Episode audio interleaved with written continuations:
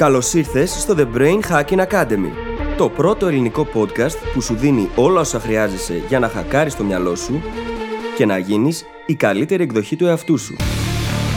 Μαζί σου, η Φίλης Γαβριλίδου και ο Δημήτρης Γιώκας.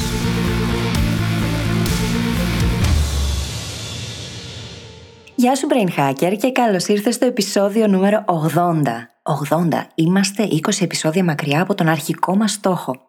Στο σημερινό επεισόδιο λοιπόν συζητάμε το λεγόμενο self-help addiction ή στα ελληνικά τον εθισμό στην ίδια τη γνώση σε σχέση με την αυτοβελτίωση και όλον αυτόν τον υπέροχο κόσμο που μας βοηθάει να εξελιχθούμε. Μιλάμε πιο συγκεκριμένα για το δίπολο μεταξύ του μαθαίνω πράγματα σε θεωρητικό επίπεδο και αναλαμβάνω δράση.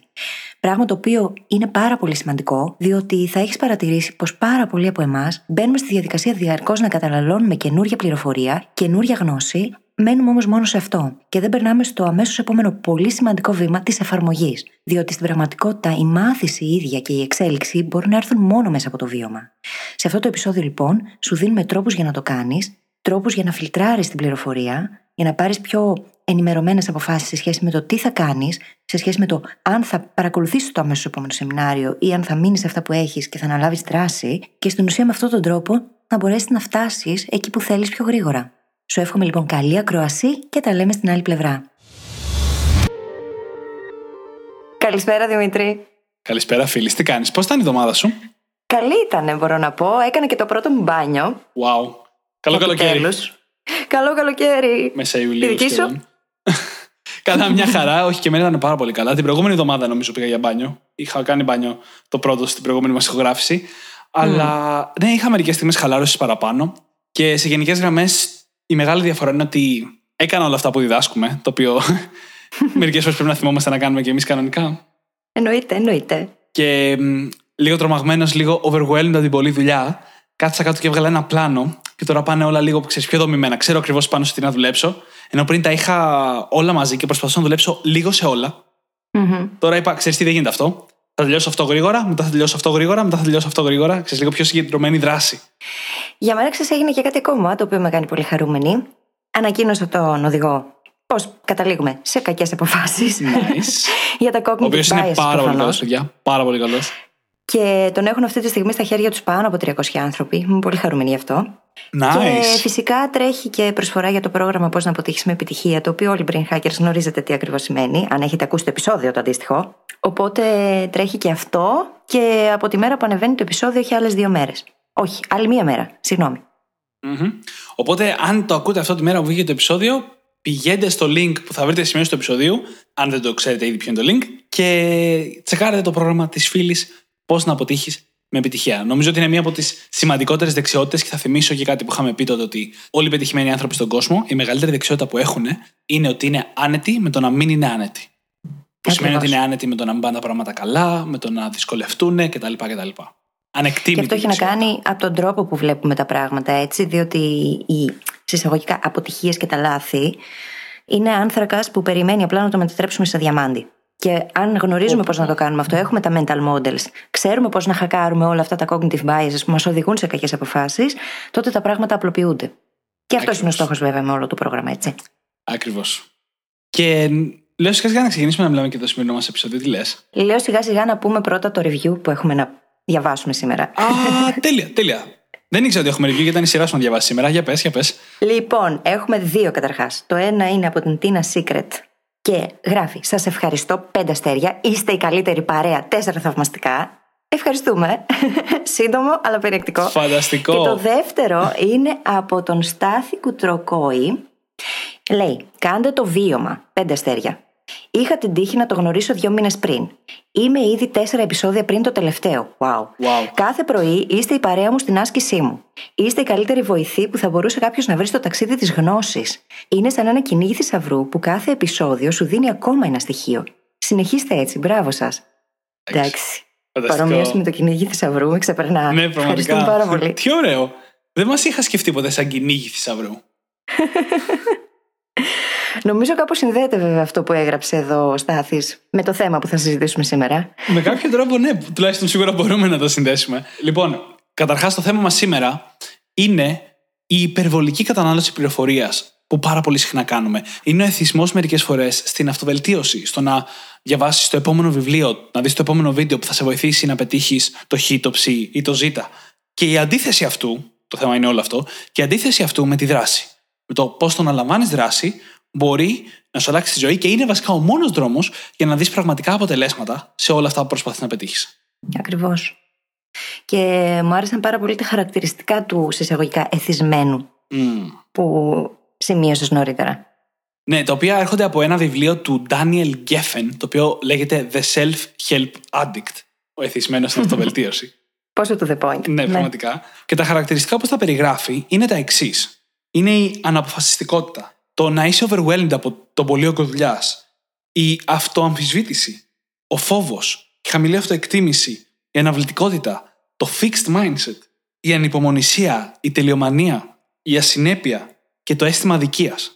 Είχε και κάποια άλλα, αλλά δεν ταιριάζαν τόσο πολύ σε αυτό που θέλουμε να πούμε σήμερα. Και όλα αυτά τα χαρακτηριστικά είναι, πρώτα απ' όλα θα έλεγα χαρακτηριστικά κάθε ενός εθισμού, γενικά μιλώντας. Και κατά δεύτερον, είναι εύκολο να παρατηρήσουμε ότι όλα αυτά τα χαρακτηριστικά μας εμποδίζουν από το να λάβουμε δράση.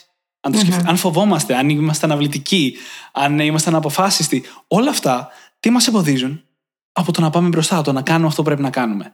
Και ίσως η επόμενη πληροφορία, το επόμενο βίντεο, το επόμενο βιβλίο, μας βοηθάει λίγο να νιώσουμε καλύτερα για τον εαυτό μας και για αυτό το πρόβλημα, γιατί δεν απαιτεί όντως δράση από εμάς. Νιώθουμε και καλά γιατί παίρνουμε νέες πληροφορίες και εξελισσόμαστε. Και σίγουρα δεν θα σας πούμε εμείς ότι δεν πρέπει να διαβάζετε και να εξελίσσεστε, έτσι. Απλά υπάρχει μια ισορροπία. Εννοείται. Το θέμα είναι ότι ο εγκέφαλος είναι έτσι καλωδιωμένος που περιμένει πώς και πώς την αμέσως επόμενη καινούργια πληροφορία. Και μάλιστα αυτό έχει φανεί και σε έρευνες, συγκεκριμένα μία από το Berkeley's Haas School of Business, έδειξε πως στην ουσία η πληροφορία, η νέα πληροφορία, πηγαίνει και ενεργοποιεί το σύστημα επιβράβευσης του μυαλού. Όλο αυτό το κύκλο με την τοπαμίνη, τον οποίο τον βιώνουμε και με το junk food, τον βιώνουμε με το Netflix, τον βιώνουμε με διαφόρων άλλων ειδών εθισμούς. Και στην ουσία για το μυαλό η πληροφορία είναι από μόνη της η ανταμοιβή, ανεξάρτητα από το αν είναι χρήσιμη ή όχι. Και αυτό είναι σημαντικό, χρειάζεται να το τονίσουμε, ανεξάρτητα από το αν είναι χρήσιμη ή όχι. Ναι, ναι, ναι. Στην ουσία, αναζητούμε το αμέσως επόμενο πράγμα που θα μας αλλάξει τη ζωή και στην πραγματικότητα αυτό που κάνουμε είναι να αποφεύγουμε να κάνουμε τη δουλειά. Mm-hmm. Και είναι πολύ ενδιαφέρον το πώς λειτουργεί αυτό. Και γενικά θεωρώ ότι αυτή η έρευνα ήταν πάρα, πάρα πολύ ενδιαφέρουσα. Για να καταλάβετε δύο πράγματα περισσότερο, αυτό που κάνανε είναι ότι βάλανε τους ανθρώπους μπροστά σε φρουτάκια. Φρουτάκια όπως αυτά που βρίσκουμε στα καζίνο. Τους είπαν να αποφασίσουν πόσα λεφτά είναι διατεθειμένοι να χαλάσουν για να δουν τις πιθανότητες σε κάθε φρουτάκι. Για να μην το κάνω πάρα πολύ περίπλοκο, ανεξαιρέτως με το πόσο καλής ποιότητας ήταν οι πληροφορίες, οι άνθρωποι ήταν διατεθειμένοι να δώσουν λεφτά εξίσου για τα φρουτάκια. Για την ακρίβεια, η μόνη συσχέτιση που υπήρχε είναι ότι όσο περισσότερα λεφτά έδινε η κάθε μηχανή, τόσο πιο πολλά λεφτά ήταν διατεθειμένοι να ξοδέψουν για να πάρουν πληροφορίες. Ανεξαιρέτως με την ποιότητα της πληροφορίας. Και αυτό το μόνο που έδειξε είναι ότι οι άνθρωποι ψάχνουμε πληροφορίες και τις κρίνουμε μόνο με βάση το τι εμείς περιμένουμε ότι θα κερδίσουμε από αυτές τις πληροφορίες. Άρα δεν είναι τελείως ότι κάθε πληροφορία είναι ίδια, αλλά μόνο η δικιά μας προσμονή παίζει ρόλο στο πόσο είμαστε διατεθειμένοι να επενδύσουμε στην κάθε πληροφορία. Ακριβώς. Η ίδια η προσμονή είναι που δημιουργεί την επιβράβευση. Όχι το γεγονός ότι πήρες ή δεν πήρες την επιβράβευση. Ακριβώς. Μόνο η προσμονή. Μόνο η προσμονή.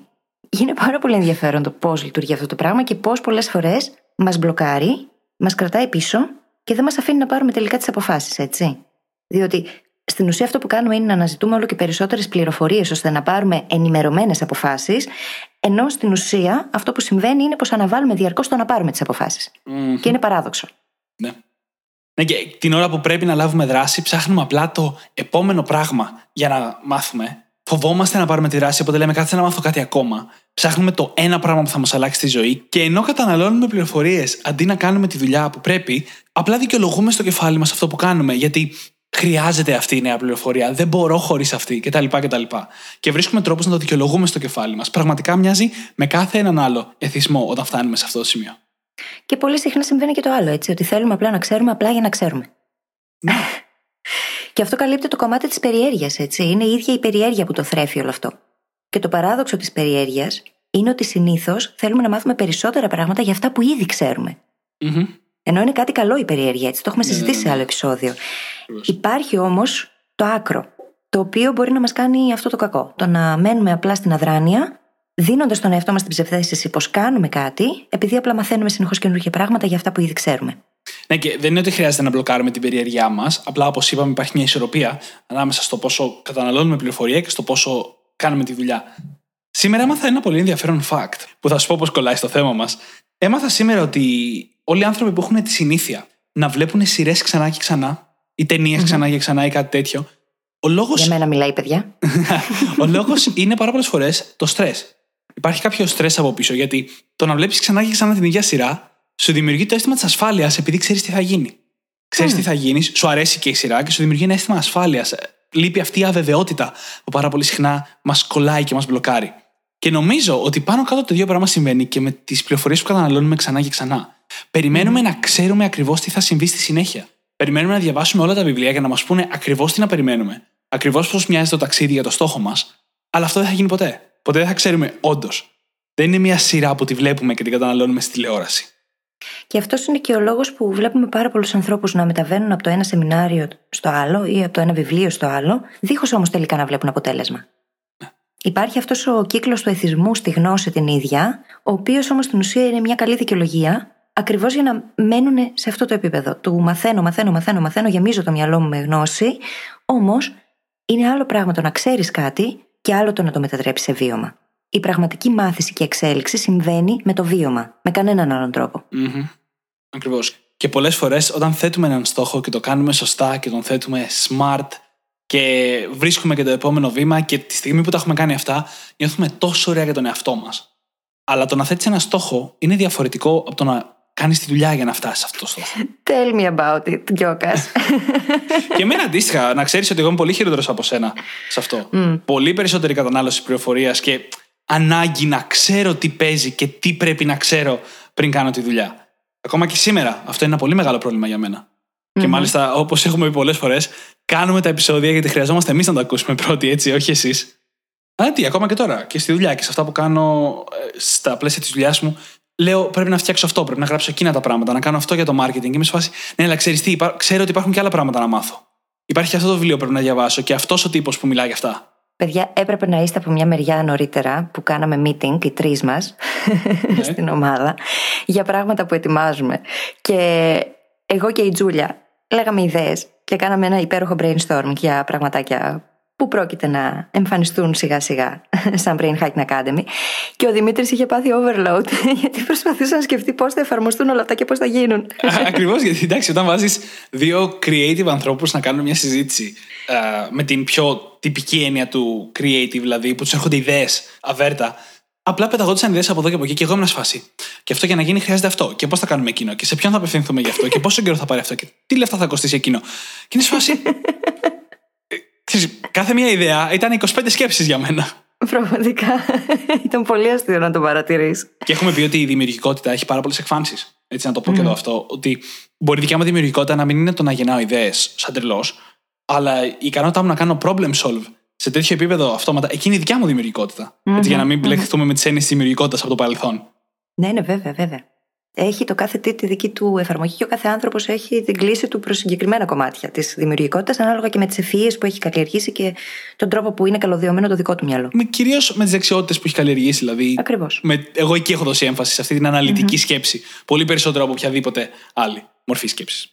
Το θέμα είναι λοιπόν το πώς να αντιπαρέλθουμε αυτή την ανάγκη για novelty που έχει το μυαλό, αυτό τον εθισμό στο καινούριο. Έτσι ώστε να μπορέσουμε να τα ισορροπήσουμε αυτά τα δύο μεταξύ τους, έτσι. Και θα σου πω εγώ το εξής. Δεν θεωρώ ότι πρέπει να τον αντιπαρέλθουμε τελείως. Γιατί το νόημα δεν είναι να σταματήσουμε την κατανάλωση πληροφορίας ή τη μάθηση. Το θέμα είναι να υπάρχει περισσότερη δράση. Δηλαδή, μπορεί το πρόβλημα να είναι ένας εθισμός προς την πληροφορία. Αλλά και το άλλο άκρο είναι πρόβλημα. Φυσικά. Αυτό που εννοώ είναι η ισορροπία ανάμεσα σε αυτά τα δυο Διότι είναι καλό πράγμα από τη μία να είσαι fast learner Όμως είναι και εξίσου καλό το να είσαι και fast implementer. Και θέλω να πιστεύω ότι μέρο της ταυτότητάς μου πολύ σημαντικό είναι αυτό. Σίγουρα δεν είναι της δικιάς μου, παιδιά. και ξαναλέω ότι κάνω αυτό το επεισόδιο γιατί χρειάζομαι εγώ να τα ακούσω όλα αυτά πολλές φορές. Γιατί μαθαίνω πάρα πολύ γρήγορα, αλλά δεν υλοποιώ σε καμία περίπτωση τόσο γρήγορα όσο εγώ θα ήθελα. Σε καμία περίπτωση. Στην προχθεσινή μας κλίση, του έλεγα τι έχω κάνει μέσα στην εβδομάδα, διότι έπρεπε να γίνουν κάποια πράγματα, κάποιες αλλαγές στο site και διάφορα τέτοια. Και με κοιτούσε και μου λέει: Έχω δύο μήνες που σκέφτομαι ότι πρέπει να το κάνω αυτό. Έτσι, έτσι. Ακριβώς έτσι. Εσύ πώς το έκανες μέσα σε μια μέρα; Ακριβώς έτσι. Ήταν στο πλάνο, έπρεπε να γίνει. Δεν γινόταν αλλιώς. Και Και αυτό που σου είπα πριν για την ισορροπία, πιο πολύ το λέω γιατί ακούγεται σαν ένα θέμα στο οποίο η λύση βρίσκεται στο να σταματήσεις τον εθισμό στην πληροφορία.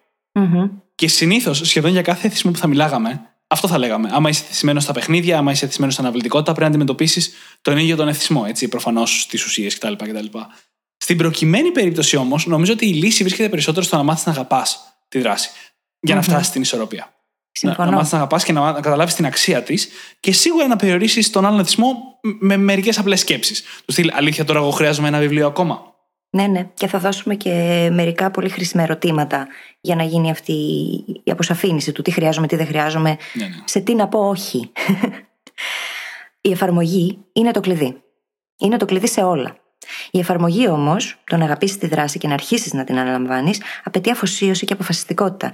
Και αν το κάνουμε αυτό, καταρχάς χρειάζεται να γίνει συνειδητά. Όμως, αν το κάνουμε αυτό, θα βρούμε και τον τρόπο ώστε να λειτουργήσει. ναι. Και μπορούμε να βάλουμε stakes, μπορούμε να βάλουμε κίνητρα, μπορούμε να προγραμματίσουμε το ίδιο το περιβάλλον να μας βοηθήσει σε αυτό. Υπάρχουν πάρα πολλοί τρόποι που το συζητάμε από την αρχή του podcast. Μμμ.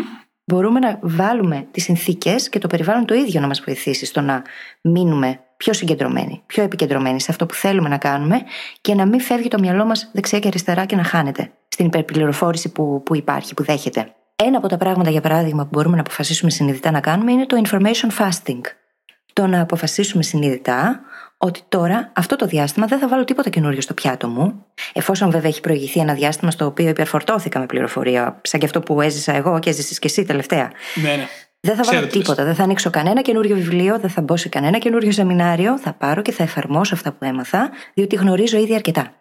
Και αν δεν τα δοκιμάσω, να δω αν λειτουργούν, πώς θα ξέρω πώς να προχωρήσω παρακάτω; Ε, ξέ- το αστείο είναι ότι έχω την απάντηση. Το μυαλό μου απευθείας απαντάει στο γιατί το χρειάζεσαι την Μμμ, έξτρα πληροφορία. ακριβώς. Γιατί αν είναι να πας να κάνεις μια δουλειά, δεν είναι το καλύτερο να ξέρεις όσα περισσότερα για αυτήν γίνεται πριν πας να την κάνεις. Έτσι λέει το μυαλό μου.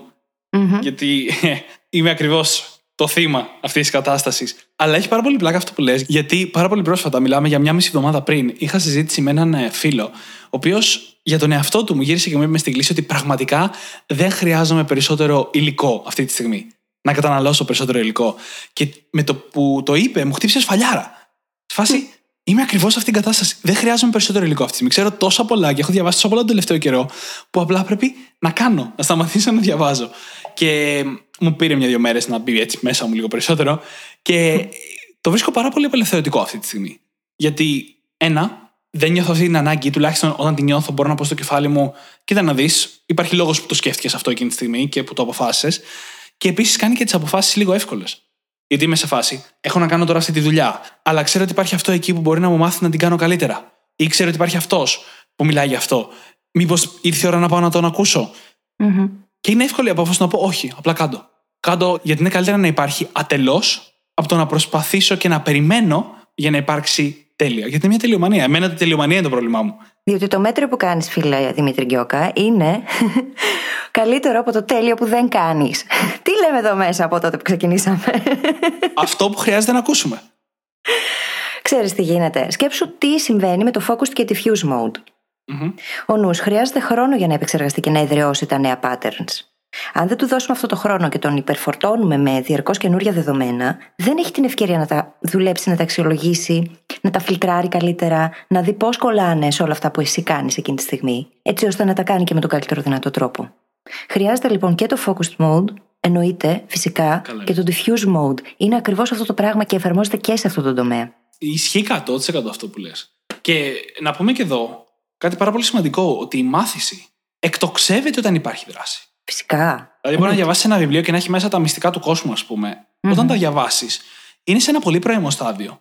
Όταν αρχίζεις να τα εφαρμόζεις, να τα βλέπεις, να βλέπεις τι δουλεύει, τι δεν δουλεύει, να τα διδάσκεις Μμμ. και άλλα πράγματα που έχουμε πει στο παρελθόν. Όταν αρχίζεις να κάνεις αυτά τα κομμάτια της μάθησης, τότε είναι που πραγματικά ενστερνίζεσαι και εσωτερικεύεις όλα αυτά που έμαθες. Ναι, ακριβώς. Θυμάμαι ένα παράδειγμα. Κάποια στιγμή είχα γνωρίσει κάποιον στην αναμονή ενός τηλεοπτικού σταθμού και του είπα ότι μεταξύ άλλων διδάσκω και παλάτια μνήμης και μου είπε Α, πολύ ενδιαφέρον αυτό. Έχω διαβάσει ένα σχετικό βιβλίο. Και χάρηκα. Και ρωτάω, Τέλεια, το εφάρμοσες; Όχι, αλλά ήταν πολύ ενδιαφέρον. What? Και φυσικά είχα στο μυαλό μου γράφοντας το βιβλίο Τα μυστικά της μνήμης, που σύντομα θα εκδοθεί και είμαι πολύ χαρούμενη γι' αυτό, ότι θέλω Ανυπομονώ. να γραφτεί με τέτοιο τρόπο, να το γράψω με τέτοιο τρόπο, που αφενός να σε βοηθάει να καταλάβεις ακριβώς τι γίνεται, και αφετέρου να σε βοηθάει να αναλάβεις και δράση, έτσι. Διότι αυτό είναι πολλές φορές το σημείο στο οποίο χωλαίνει η πληροφορία. Δεν μας βοηθάει να αναλάβουμε δράση. Μμμ, πραγματικά. Σκέψου ότι στο πρόγραμμα Πώς να αποτύχει με επιτυχία δημιούργησε ένα extra workbook στο οποίο έχω τις ασκήσεις ακριβώς. Για να μην Πραγματικά. ψάχνεσαι, να ξέρεις πώς είναι οπτικοποιημένο, ποιες ερωτήσεις ακριβώς να θέσει, πώς να το κάνεις. Αν δεν ξέρουμε τον τρόπο, χάνουμε το βήμα. Αν μας δώσουν έτοιμο το βήμα, το θέμα μετά είναι η απόφαση. Πραγματικά. Και αυτό που λες με αγγίζεις τόσο πολύ, από όταν ξεκίνησα να ακούω το Team Ferry Show στην αρχή με τα podcast, με θυμάμαι σχεδόν σε κάθε επεισόδιο να λέω Ναι, αυτό είναι πάρα πολύ καλό, αλλά πώς το κάνω στη ζωή μου; Ακριβώς. Λέγανε για τον κανόνα 80-20. Ναι, αλλά πώς το κάνω; Λέγανε για το meta-learning. Ναι, αλλά πώς το κάνω, ξέρεις; Ήταν και πολύ αρχή στο ταξίδι μου τότε, οπότε δεν είχα όλα τα νοητικά μοντέλα που έχω σήμερα για το πώς. Μα Δημήτρη, και σε απλά πραγματάκια έτσι. Α πούμε, ξέρω πολύ κόσμο που ξέρει πώς να κάνει νοητική χαρτογράφηση, δεν ξέρει πώς να την εφαρμόσει. Συνήθως οι μαθητές μου το λένε αυτό και μετά καθόμαστε και βλέπουμε τις δυνατότητες και ανοίγει ένας καινούριος κόσμος, τελείως καινούριος. Πραγματικά. Να έχεις το εργαλείο και να μην ξέρεις πώς να το χρησιμοποιήσεις. Είναι πολύ σημαντικό να ξέρεις το πώς, να σε έχουν κατευθύνει στο πώς. Ακριβώς και γι' αυτό ακόμα και στο business. Όταν ε, πουλάς ένα προϊόν, μια υπηρεσία, υπάρχουν συνήθως τρία βήματα και το λέω αυτό καθαρά για το νοητικό μοντέλο γιατί είναι πολύτιμο. Το πρώτο στάδιο είναι όταν κάποιος σου δίνει την πληροφορία για να το κάνεις μόνος σου. Και αυτός συνήθως είναι και το πιο χαμηλό στάδιο και σε τιμή και σε όλα, γιατί η πληροφορία είναι χρήσιμη, αλλά δεν συνεπάγεται δράση για κανένα λόγο. Γι' αυτό και τα βιβλία κάνουν 10 με 15 ευρώ. Η γνώση όλη υπάρχει στο Google δωρεάν, στο YouTube δωρεάν και σε βιβλία μέσα με πάρα πάρα πάρα πολύ χαμηλό κόστος για την πληροφορία που υπάρχει. Αλλά δεν είναι εφαρμόσιμη. Είναι αυτό που λέει ο Γκαριβί, έτσι. Λέει ότι δίνω το 99% του υλικού μου δωρεάν, είναι εκεί έξω. Το θέμα είναι ότι 95 με 99% των ανθρώπων δεν το εφαρμόζουν. Ακριβώς. Και εκεί είναι που χρειάζεται το πώς. Γι' αυτό ακριβώς μετά, το επόμενο στάδιο, μετά το do it yourself, το κάτω μόνος σου, είναι το να το κάνω μαζί σου. Ναι. Έτσι, το business, η δεύτερη σειρά υπηρεσιών είναι το κάνω μαζί σου. Έρχομαι δίπλα σου, σου μαθαίνω, σου δείχνω, σε βοηθάω να λάβεις τη δράση. Και σε όλα τα ταξίδια αυτοβελτίωσης, αυτό είναι το πιο μακριά που μπορείς να φτάσεις. Επειδή η αυτοβελτίωση είναι κάτι που πρέπει να γίνει μέσα σου, το μέγιστο που μπορεί να κάνει κάποιος άλλος για σένα είναι να έρθει και να σε βοηθήσει μαζί σου, να το κάνει μαζί σου, να σε βοηθήσει εσύ να εφαρμόσεις αυτά που είναι να εφαρμόσεις. Μόνο εσύ μπορείς να κάνεις το διαλογισμό ή τη γυμναστική ή να ασχοληθείς με το growth mindset σου. Δεν γίνεται αλλιώς. Matrix reference alert. Ναι, για πες. Θα το κάνω. Είπε ο Μόρφιος στον Νίο κάποια στιγμή. I can only show you the door. You are the one who has to go through it. Μπορώ να σου δείξω μόνο την πόρτα, εσύ θα την περάσεις όμως. Ακριβώς. Ακριβώς. Και γι' αυτό και στην αυτοβελτίωση δεν γίνεται να περάσει όλο την πόρτα για σένα. Και μετά το τρίτο στάδιο είναι εκεί που τα κάνεις εσύ για τον άλλον. Όταν ε, κάποιος θέλει να φτιάξει μια ιστοσελίδα, συνήθως βρίσκει έναν άνθρωπο και του φτιάχνει την ιστοσελίδα. Όταν δεν μιλάμε για αυτοβελτίωση, αρχίζει και γίνεται απλά ο άλλο να σου σερβίρει στο πιάτο. Και αυτά τα τρία στάδια στην πραγματικότητα, η συσχέτισή τους έχει να κάνει με το επίπεδο δράσης που εσύ καλείσαι να κάνεις και το πόσο εύκολο είναι να το κάνεις. Στη μία περίπτωση πρέπει να βρεις άκρη μόνος σου, στη δεύτερη περίπτωση κάποιος σε βοηθάει να βγάλεις άκρη και στην τρίτη περίπτωση, όπου εφαρμόζεται, κάποιος άλλος το κάνει για σένα. Το θέμα είναι πώς αξιολογούμε τώρα όλη αυτή την πληροφορία, έτσι ώστε να επιλέξουμε τι θα κάνουμε και τι θα αφήσουμε και σε τι θα πούμε όχι φυσικά. Διότι και αυτό αποτελεί μια δεξιότητα από μόνη της. Θεωρώ ότι χρειάζεται καταρχάς να αποφασίσουμε ότι θα βάλουμε στη ζωή μας το information fasting. Το να νηστέψουμε συσσαγωγικά από πληροφορία. Καινούρια πληροφορία. Να αφήσουμε το χρόνο και το χώρο στο μυαλό να εδραιώσει πράγματα και να μπορέσει να δημιουργήσει με αυτά. Και έπειτα να μπούμε σε μια διαδικασία αξιολόγησης της πληροφορίας. Ποια είναι η πηγή της, ποιος την προτείνει; Να κάτσουμε και να εφαρμόσουμε το ίδιο το μοντέλο DIS που έχουμε δώσει στο παρελθόν και θα μπει στις σημειώσεις της εκπομπη να ερευνήσουμε πριν μπούμε σε οτιδήποτε, πριν μπούμε στο επόμενο σεμινάριο, πριν διαβάσουμε το επόμενο βιβλίο, έτσι ώστε να μην χάσουμε το χρόνο που ενδεχομένως απαιτεί το ίδιο το βιβλίο ή το σεμινάριο. Και να μπούμε στη διαδικασία της μάθησης με βάση τα κριτήρια που έχουμε εμείς στη ζωή μας σε εκείνη τη φάση σε σχέση με τη νέα πληροφορία. Έχει νόημα; Πώς με βοηθάει τώρα, ταιριάζει με τους στόχους και την οικολογία μου; Όπου η οικολογία είναι η πόρη, έτσι; Είναι ο χρόνος, τα χρήματα, η ίδια η φάση ζωής, η οικογένεια ακόμα, οι σχέσεις μου. Ταιριάζει; Με βοηθάει όντως να εξελιχθώ σε εκείνα που με ενδιαφέρουν; Μήπως υπάρχει και peer pressure παράλληλα, το κάνουν οι φίλοι μου, αλλά θα το κάνω κι εγώ; Μμμ. Πολύ κλασικό, ε. Πολύ κλασικό, πάρα πολύ κλασικό. Και πολύ σημαντικό επίσης, πώς το μετατρέπω σε πράξη; Πειραματίζομαι για να δω τι λειτουργεί για μένα. Όλα αυτά τα ερωτήματα είναι σημαντικά να τα θέσουμε πριν μπούμε στη διαδικασία να ξεκινήσουμε. Είχα πρόσφατα τη συζήτηση αυτή με μια φίλη, η οποία μου είπε ότι δεν καταλαβαίνω για ποιο λόγο έκανα το συγκεκριμένο σεμινάριο, δεν μου προσέφερε απολύτως τίποτα, έδωσα χρήματα που δεν είχα για να το κάνω και τελικά τώρα το μετανιώνω. Διότι θα μπορούσα να είχα κερδίσει το χρόνο και να κάνω το άλλο, το οποίο τώρα μαζεύω χρήματα για να πάω να το κανω Και αυτό μπορούμε να το δούμε σε πάρα πολλές περιπτώσεις. Από σεμινάριο σε σεμινάριο και αυτή η φίλη, εν μεταξύ. Από σεμινάριο σε σεμινάριο και αυτή η φίλη, ναι. Στα πλαίσια δηλαδή του θέματό μας σήμερα. Ακριβώς.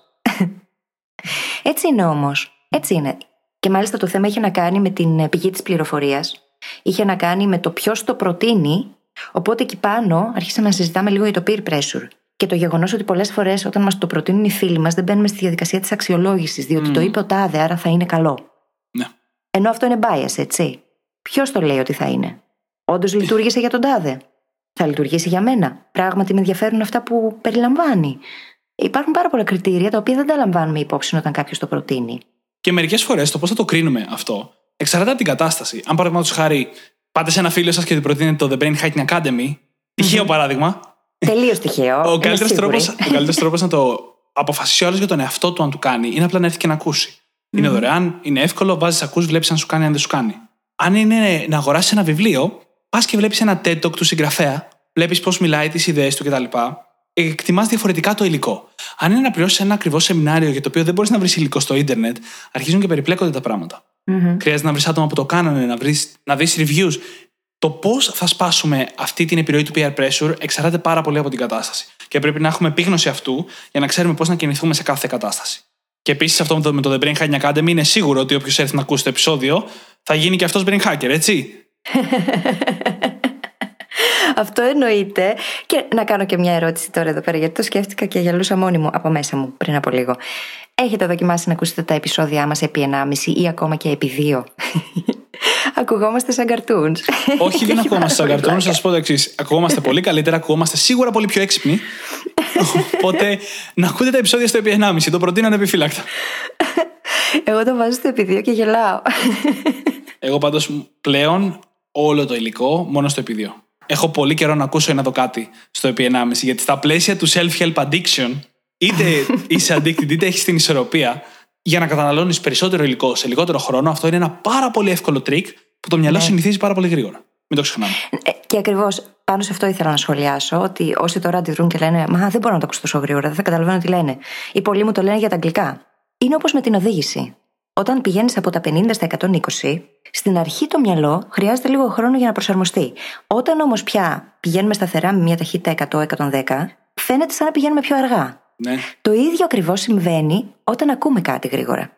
Οπότε με την προσαρμογή, εγώ ας πούμε δεν μπορώ να ακούσω πλέον σε φυσιολογική ταχύτητα καμία εκπομπή. Καμία. Νομίζω ότι μιλάνε όλοι έτσι. έτσι. Και μετά από αυτό το ευχάριστο διάλειμμα. που μίλησα λίγο σαν τον Τζάμπα Δεχά. Πάμε παρακάτω. Πάμε παρακάτω. Λοιπόν, πάμε λίγο να μιλήσουμε, να δούμε λίγο πώς μπορούμε να χτίσουμε αυτή την ισορροπία. Και θα ξεκινήσω με το πρώτο επίπεδο, με τις επιφανειακές λύσεις. Έτσι, γιατί στην πραγματικότητα δεν είναι η λύση εκεί. Αλλά και αυτά είναι χρήσιμα. Είναι πάρα πολύ σημαντικό να προγραμματίζουμε το χρόνο στον οποίο θα λαμβάνουμε δράση και ξεχωριστά το χρόνο στον οποίο θα καταναλώνουμε πληροφορία. Και τα δύο είναι πολύτιμα αν ξέρουμε, ας πούμε, ότι αύριο το πρωί από τις 10 μέχρι τις 12 θα δουλέψουμε πάνω σε αυτό που θέλουμε να πετύχουμε, θα κάνουμε τη δουλειά, τότε μειώνει την πιθανότητα να πούμε εκείνη την ώρα, ξέρεις τι, τώρα θα κάτσω να μάθω κάτι καινούριο. Γιατί έχουμε ξεχωριστή ώρα για αυτό. Μια άλλη πολύ απλή τακτική, σε συνδυασμό, είναι να προσπαθούμε κάθε μέρα να κάνουμε τουλάχιστον κάποια μικρή δράση προς το στόχο μας. Κάποια μικρή, κάθε μέρα. Ένα βήμα τη μέρα θα μας φέρει πολύ μπροστά με τον καιρό. Αργότερα, όταν έχουμε χτίσει αυτή τη συνήθεια και έχουμε σπάσει αυτόν τον εθισμό, εγώ πιστεύω ότι μια καλή μοιρασιά ανάμεσα στα δύο είναι 50-50. Το 50% του χρόνου είναι δουλειά, το 50% του χρόνου είναι μάθηση. Φυσικά, η πραγματική μοιρασιά που θα κάνει ο καθένας εξαρτάται από το θέμα, τη φάση και την κατάσταση την κάθε στιγμή και τον άνθρωπο. Εννοείται. Και μπορεί να μην είναι καν ένα ημέρα, έτσι. Μπορεί να είναι ένα εβδομάδα. Μια εβδομάδα μάθηση, μια εβδομάδα δράση. Σωστό γι' αυτό. Δεν είναι ανάγκη να γίνεται μέσα στη μέρα η μοιρασιά. Μπορεί να μην συμβαίνει πάντα, να μην είναι πάντα ρεαλιστικό. Σε καμία περίπτωση δεν είναι ρεαλιστικό κάθε μέρα. Εννοείται. Και επίσης βοηθάει πάρα πολύ να διαρωτόμαστε πάντα πώς με έχουν βοηθήσει όσα έχω ήδη μάθει ως τώρα; Υπάρχουν σε αυτά πράγματα που ακόμα δεν δοκίμασα, δεν εφάρμοσα για να δω αν τελικά όντως λειτουργούν για μένα; Και όλο αυτό που λες με το να βάλουμε έναν στόχο του να κάνουμε κάτι, να αναλαμβάνουμε κάποια μικρή δράση κάθε μέρα προς το στόχο μας, με βάση όλα αυτά που μαθαίνουμε, είναι πάρα πολύ σημαντικό πράγμα και σκέψου τι self-signaling κάνει. Γίνεσαι σιγά σιγά το άτομο, ο brain hacker, που αναλαμβάνει δράση. Ακριβώς. Και έχει πάψει απλά να ακούει ή να διαβάζει ή να παρακολουθεί και κάνει πράγματα με αυτά που μαθαίνει. Και κάπως έτσι αλλάζει η ταυτότητα. Και η ταυτότητα είναι αυτή που κάνει και όλη τη διαφορά στα πάντα, έτσι. Είναι το ίδιο το mindset μας, εδρεωμένο μέσα στην ταυτότητά μας. Ναι. Και αυτή η δράση μπορεί να είναι μικρή, μπορεί να είναι ένα mini habit στην πραγματικότητα. Μπορεί να είναι ένα social media post αν θέλουμε να κάνουμε marketing την επιχείρησή μας. Μπορεί να είναι 5 λεπτά πάνω στο βιογραφικό μας ή 5 λεπτά να στείλουμε ένα email για μια καινούργια συνέντευξη. Μπορεί να είναι 5 λεπτά πάνω στο project που θέλουμε να ολοκληρώσουμε. Μπορεί να είναι οτιδήποτε. Και μικρό. Το θέμα είναι να γίνεται κάθε μέρα. Γι' αυτό λέω στην αρχή κάθε μέρα απλά και μετά ο στόχος είναι να φτάσουμε σε ένα 50-50. Και για μένα να ξέρεις το 50-50 δεν είναι ούτε καν εβδομάδα-εβδομάδα. Είναι δύο-τρεις μήνες μπορεί να είναι κάτι πάρα πολύ εντατικό, με deadlines, με στόχους κτλ. Και, και μετά όταν αυτό τελειώνει, σχεδόν ποτέ δεν ξέρω να ξεκινάω κάτι τεράστιο αμέσως μετά. Μόνο και μόνο από την κούραση. Οπότε, αμέσως μετά που έχει ολοκληρωθεί ένα μεγάλο project μηνών, είναι μια πολύ καλή ευκαιρία για μάθηση. Γιατί υπάρχει mm-hmm. χρόνος και χώρος. Οπότε το 50-50 μου εμένα μοιάζει πιο πολύ σε φάση δύο μήνες το ένα, δύο μήνες το άλλο παρά εβδομάδα-εβδομάδα. Δημήτρη, το 50-50 που είχα ειδικά τον τελευταίο 1,5 μήνα με σκότωσε. Διότι ήταν μάθηση υπερεντατική και μετά κατευθείαν δράση. Υπήρχαν φάσεις που σταματούσα το βίντεο, έκανα και συνέχιζα το βίντεο. Και ξανά σταματούσα το βίντεο και ξανά έκανα. Ο σωστός τρόπος να μάθεις, ε. Ναι, αλλά. αλλά... ήταν overwhelming. Κανείς δεν είπε ότι είναι εύκολο. Υπερβολική πληροφορία. Κανείς δεν είπε ότι είναι εύκολο. Απείρως χρήσιμη, έβαλε τα πάντα σε μια σειρά. Υπερβολική πληροφορία όμως, πραγματικά. Πραγματικά ποτέ δεν πιστεύω ότι θα σερβίρει ένα κοινό το οποίο ψάχνει για την εύκολη λύση. Δεν υπάρχουν εύκολες λύσεις. Αυτό είναι μύθος. Είναι μύθος για να πουλήσουν κάποιοι πιο εύκολα. Ναι, ακριβώς. Αν υπήρχαν, θα είχαμε λύσει και όλο το πρόβλημα της ζωής μας. Ακριβώς. Και γυρνώντας λίγο πίσω στο θέμα, το ζήτημα είναι ότι αυτές οι λύσεις που είπαμε, όπως είπα, είναι λίγο επιφανειακές. Είναι η πρώτη στρώση. Στην πραγματικότητα, υπάρχουν βαθύτερα προβλήματα, βαθύτερες καταστάσεις, βαθύτερες σκέψεις που μας οδηγούν να νιώθουμε έτσι. Παραδείγματος χάρη, ο φόβος της έκθεσης. Mm-hmm. Πολλές φορές φοβόμαστε να κάνουμε τη δράση, να κάνουμε τη δουλειά, γιατί δεν ξέρουμε πού θα μας πάει αυτό. Δεν ξέρουμε πώς μοιάζει εκεί, δεν ξέρουμε αν μπορούμε να τα απεξέλθουμε. Δεν έχουμε την αυτοπεποίθηση ότι μπορούμε να τα απεξέλθουμε. Ή την υπομονή να δούμε αν θα γίνει αυτό που θέλουμε. Ή την υπομονή, πολύ σωστά. Και όλα τα χαρακτηριστικά που είπαμε στην αρχή. Και πρέπει να τα αντιμετωπίσουμε αυτά. Παραδείγματος χάρη, πρέπει να σταματήσουμε να φοβόμαστε, να εκτεθούμε και να βγούμε μπροστά. Ναι, το ξέρω, δεν είναι τόσο απλό και γι' αυτό έχουμε κάνει και τόσα επεισόδια πάνω σε αυτά τα θέματα. Αλλά όταν γίνει αυτό, ξαφνικά η δράση θα είναι πιο εύκολη. Και ο πιο εύκολος τρόπος για να το πετύχεις αυτό, να μην φοβάσαι να εκτεθείς, είναι να εκτεθείς την πρώτη φορά. Μόνο με την έκθεση νιώθεις πιο άνετα με την έκθεση. Δημήτρη, έχω την εντύπωση πως αυτό το επεισόδιο κάναμε reference σε πολύ περισσότερα επεισόδια από το podcast από ό,τι έχουμε κάνει ποτέ. Και εγώ έτσι πιστεύω. Παραδόξως, δεν το περίμενα. Νομίζω ότι αναφέραμε πάνω από 10 επεισόδια αυτή τη στιγμή. Μέχρι αυτή τη στιγμή. Όμως έτσι είναι. Και αξίζει πολλές φορές. Δηλαδή, σκεφτείτε ότι και εμείς καθόμαστε και ακούμε τα δικά μας επεισόδια πολλές φορές. Όνε. Δεν είστε μόνο εσείς. Όνε. Και διαβάζουμε τις σημειώσεις μας. Εγώ ανοίγω τις σημειώσεις των επεισοδίων μας πολύ συχνά και βλέπω τα show notes για να θυμηθώ τι είπαμε περίπου μέσα για να μου έρθει ξανά η πληροφορία να την έχω εγώ φρέσκια για μένα, για τη δικιά μου κατάσταση. Τέλος πάντων. Total nerds. Εντάξει, δεν είναι μόνο total nerds. Είναι ότι και εμείς αυτό που κάνουμε στο podcast είναι ότι φέρνουμε σε ένα επεισόδιο, σε πολλά επεισόδια, όλα αυτά που διαβάζουμε από 15.000 άλλες πηγές. Ναι, ναι, ναι. Οπότε εδώ το έχουμε μαζεμένο και με τη δικιά μας φωνή, με το δικό μας τρόπο σκέψης. Οπότε είναι και πιο εύκολο για μας να το ξαναχωνέψουμε, έτσι. Ακριβώς. Είναι πράγματα που διαβάζουμε, εφαρμόζουμε και συχνά χρειάζεται να στο υπενθυμίσει κάποιος και γιατί να μην είναι αυτός ο κάποιος ο ίδιος ο εαυτός. Ναι, καλό. Ένας άλλος λόγος τέλος πάντων που έχουμε αυτό το πρόβλημα με τον εθισμό στην αυτοβελτίωση και στην πληροφορία έχει να κάνει με την τελειομανία και το παρασκεφτόμαστε τέλος πάντων. Αυτό είναι το δικό μου. για τελειομανία, Δημήτρη. Το δικό μου κυρίως πρόβλημα. Και το καλύτερο παράδειγμα νομίζω εδώ είναι οι δίαιτες. Που mm-hmm. κάθε φορά ψάχνουμε τη μία καινούργια δίαιτα που θα μας βοηθήσει να δυνατήσουμε και να χάσουμε τα κιλά και θα μας αλλάξει τη ζωή και θα μας αλλάξει το σώμα μας και θα αλλάξει τη σχέση μας με τον εαυτό μας. Και ψάχνουμε τη μία δίαιτα μετά την άλλη, χωρίς αποτελέσματα ή ξεφουσκώνουμε και ξαναφουσκώνουμε τέλος πάντων mm-hmm. στα κιλά. Ενώ στην πραγματικότητα, οποιαδήποτε από αυτές τις δίαιτες αν απλά κάναμε τη δουλειά, θα μας έφτανε πολύ κοντά στο στόχο μας. Ναι. Πραγματικά το πιστεύω ότι οι δίαιτε αρχίζουν και έχουν διαφορά στο τέλος. Όταν είμαστε εκεί κοντά στο στόχο μας και θέλουμε να πετύχουμε το τελευταίο 10%, εκεί ναι. μπορεί να έχουν διαφορά. Αλλά για το πρώτο 80-90%, το μόνο που έχει σημασία είναι να κάνουμε τη δουλειά. να μην φάμε τα γλυκά, να μην πιούμε τα αναψυκτικά, να μην πιούμε αλκοόλ, να μην τρώμε πάρα πολύ αργά το βράδυ κτλ. Να κτλ. τα πω λίγο όλα αυτά που είπες NLP Wise. Ναι. να φάμε τα λαχανικά μας, να φάμε την πρωτενη μας, τα, τα λιπαρά μας, όλα αυτά που χρειάζεται ο οργανισμός, να φροντίσουμε να γυμναζόμαστε, να κάνουμε πράγματα τα οποία ωφελούν σώμα και πνεύμα. Για να φτάσουμε το στόχο. Και στην ουσία έτσι, για να αποφύγουμε λίγο και τη λέξη δίαιτες, γιατί εμένα με ενοχλεί πολύ, να Μαζί σου. οδηγηθούμε στο να χτίσουμε την ταυτότητα του ατόμου που είναι έτσι, που ζει έτσι, που αναπνέει έτσι. Ακριβώς. Και απλά σε ένα επίπεδο πιο έξω από την ταυτότητα, γιατί ταυτότητα είναι το μεγάλο μυστικό, δεν το συζητάμε. Σε ένα επίπεδο όμως πιο έξω, απλά να κάνουμε τη δουλειά. Δηλαδή, ούτε έρευνες, μία φορά να έχεις ψάξει για το τι διατροφή να κάνεις, ξέρεις τα βασικά. Αν κάποιος έχει 15 έξτρα κιλά, λέω πολλά επίτηδες, τα πρώτα 5, 7, 8 μπορούν να φύγουν πανεύκολα αν κάνεις τα βασικά βήματα. Μμμ. Ενώ ας φύγουν αυτά και το συζητάμε για τα επόμενα. Ναι, είναι θέμα συνέπειας μετά και του να πάρεις συνειδητά τις αποφάσεις που στην ουσία σε βοηθούν να χτίσεις και την ταυτότητα παράλληλα. Η αντίσταση πάντα δημιουργεί αντίσταση. Και τελικά έχει τα αντίθετα αποτελέσματα από αυτά που θέλουμε. Αν πάμε όμως με το, με το ρεύμα και στην ουσία η ταυτότητά μας εναρμονιστεί με αυτά που κάνουμε, ή αυτά που κάνουμε να αρμονιστούν με την ταυτότητά μας. Μμμ. Δεν ξέρω, η κότα έκανε το αυγό ή το αυγό την κότα εδώ. Anyway, η δράση είναι αυτή που μας οδηγεί τελικά στο να χτίσουμε την καινούργια ταυτότητα. Η, η δράση είναι πρώτη. Ναι. Η δράση είναι πρώτη. Πάντα. Γιατί χρειάζεται να αλλάξει η ταυτότητά μας για να λάβουμε μεγάλη δράση. Σίγουρα. Χρειάζεται ταυτόχρονα όμως να παρατηρούμε την ταυτότητα που έχουμε τώρα, Ναι. έτσι ώστε να οδηγηθούμε στη δράση που θα φέρει το αποτέλεσμα που θέλουμε. Ναι, και σκέψου λίγο τα mini habits που λέμε τόσο καιρό. Δηλαδή, Μμμ. είναι μικρή δράση που σε βοηθάει να αλλάξεις λίγο-λίγο την ταυτότητά σου, που σε βοηθάει να λάβεις περισσότερη δράση. Για να αλλάξεις περισσότερο την ταυτότητά σου. Και ούτω καθεξής. Αλλά νομίζω η δράση ξεκινάει πρώτα. Και αυτό ακριβώς με οδηγεί και στο τελευταίο πράγμα που εγώ ήθελα να πω. Ότι συχνά περιμένουμε να είμαστε έτοιμοι. Να νιώθουμε έτοιμοι, όχι απλά να είμαστε γνωστικά έτοιμοι.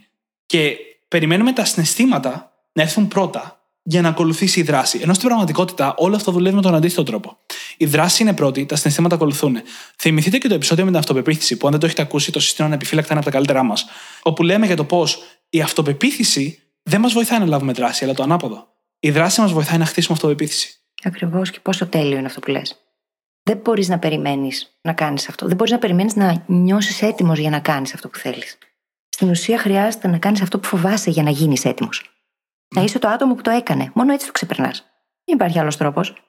Εξού και δεν υπάρχουν εύκολες λύσεις. Απλές ναι. Απλές είναι. Εύκολες όχι όμως. Γιατί χρειάζεται να κάνουμε τη δουλειά. Και η δουλειά δεν είναι.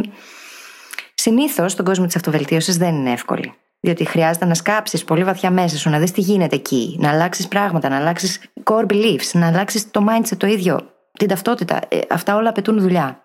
Πραγματικά. Πραγματικά. Και τι λες, νομίζω ότι με αυτό μπορούμε να κλείσουμε το επεισόδιο. Τι λες κι εσύ; Θεωρώ πως μπορούμε να το κλείσουμε το επεισόδιο, ναι. Τέλεια. Και όπως πάντα, μπορείτε να βρείτε τις σημειώσεις του επεισοδίου στο site μας, στο brainhackingacademy.gr. Και φυσικά θα σας ζητήσουμε να πάτε στην εφαρμογή podcast που μας ακούτε, να κάνετε εκεί subscribe πάνω απ' όλα, διότι έτσι μας βοηθάτε. Να γράψετε ένα φανταστικό πεντάστερο review για να το διαβάσουμε και να ζηλέψουν όλοι σας οι φίλοι. Και φυσικά να πούμε και το άλλο, μια μικρή πράξη αγάπης. Πάτε στους φίλους σας, πάρτε το κινητό τους, κατεβάστε μια εφαρμογή podcast και δείξτε τους πώς να γίνουν brain hackers. Τέλεια. Τέλειο θα ήταν αυτό. Και όχι Φανταστικό. θα ήταν, είμαι σίγουρος και το ξέρω ότι πολλοί από εσά το έχετε κάνει ήδη. Και σας Να το ευχαριστούμε κάνουμε, μας το λένε. πάρα, πάρα πολύ γι' αυτό. Μας το λένε στα μηνύματα και ευχαριστούμε. Πραγματικά ευχαριστούμε, δεν μπορείτε να φανταστείτε πόσο.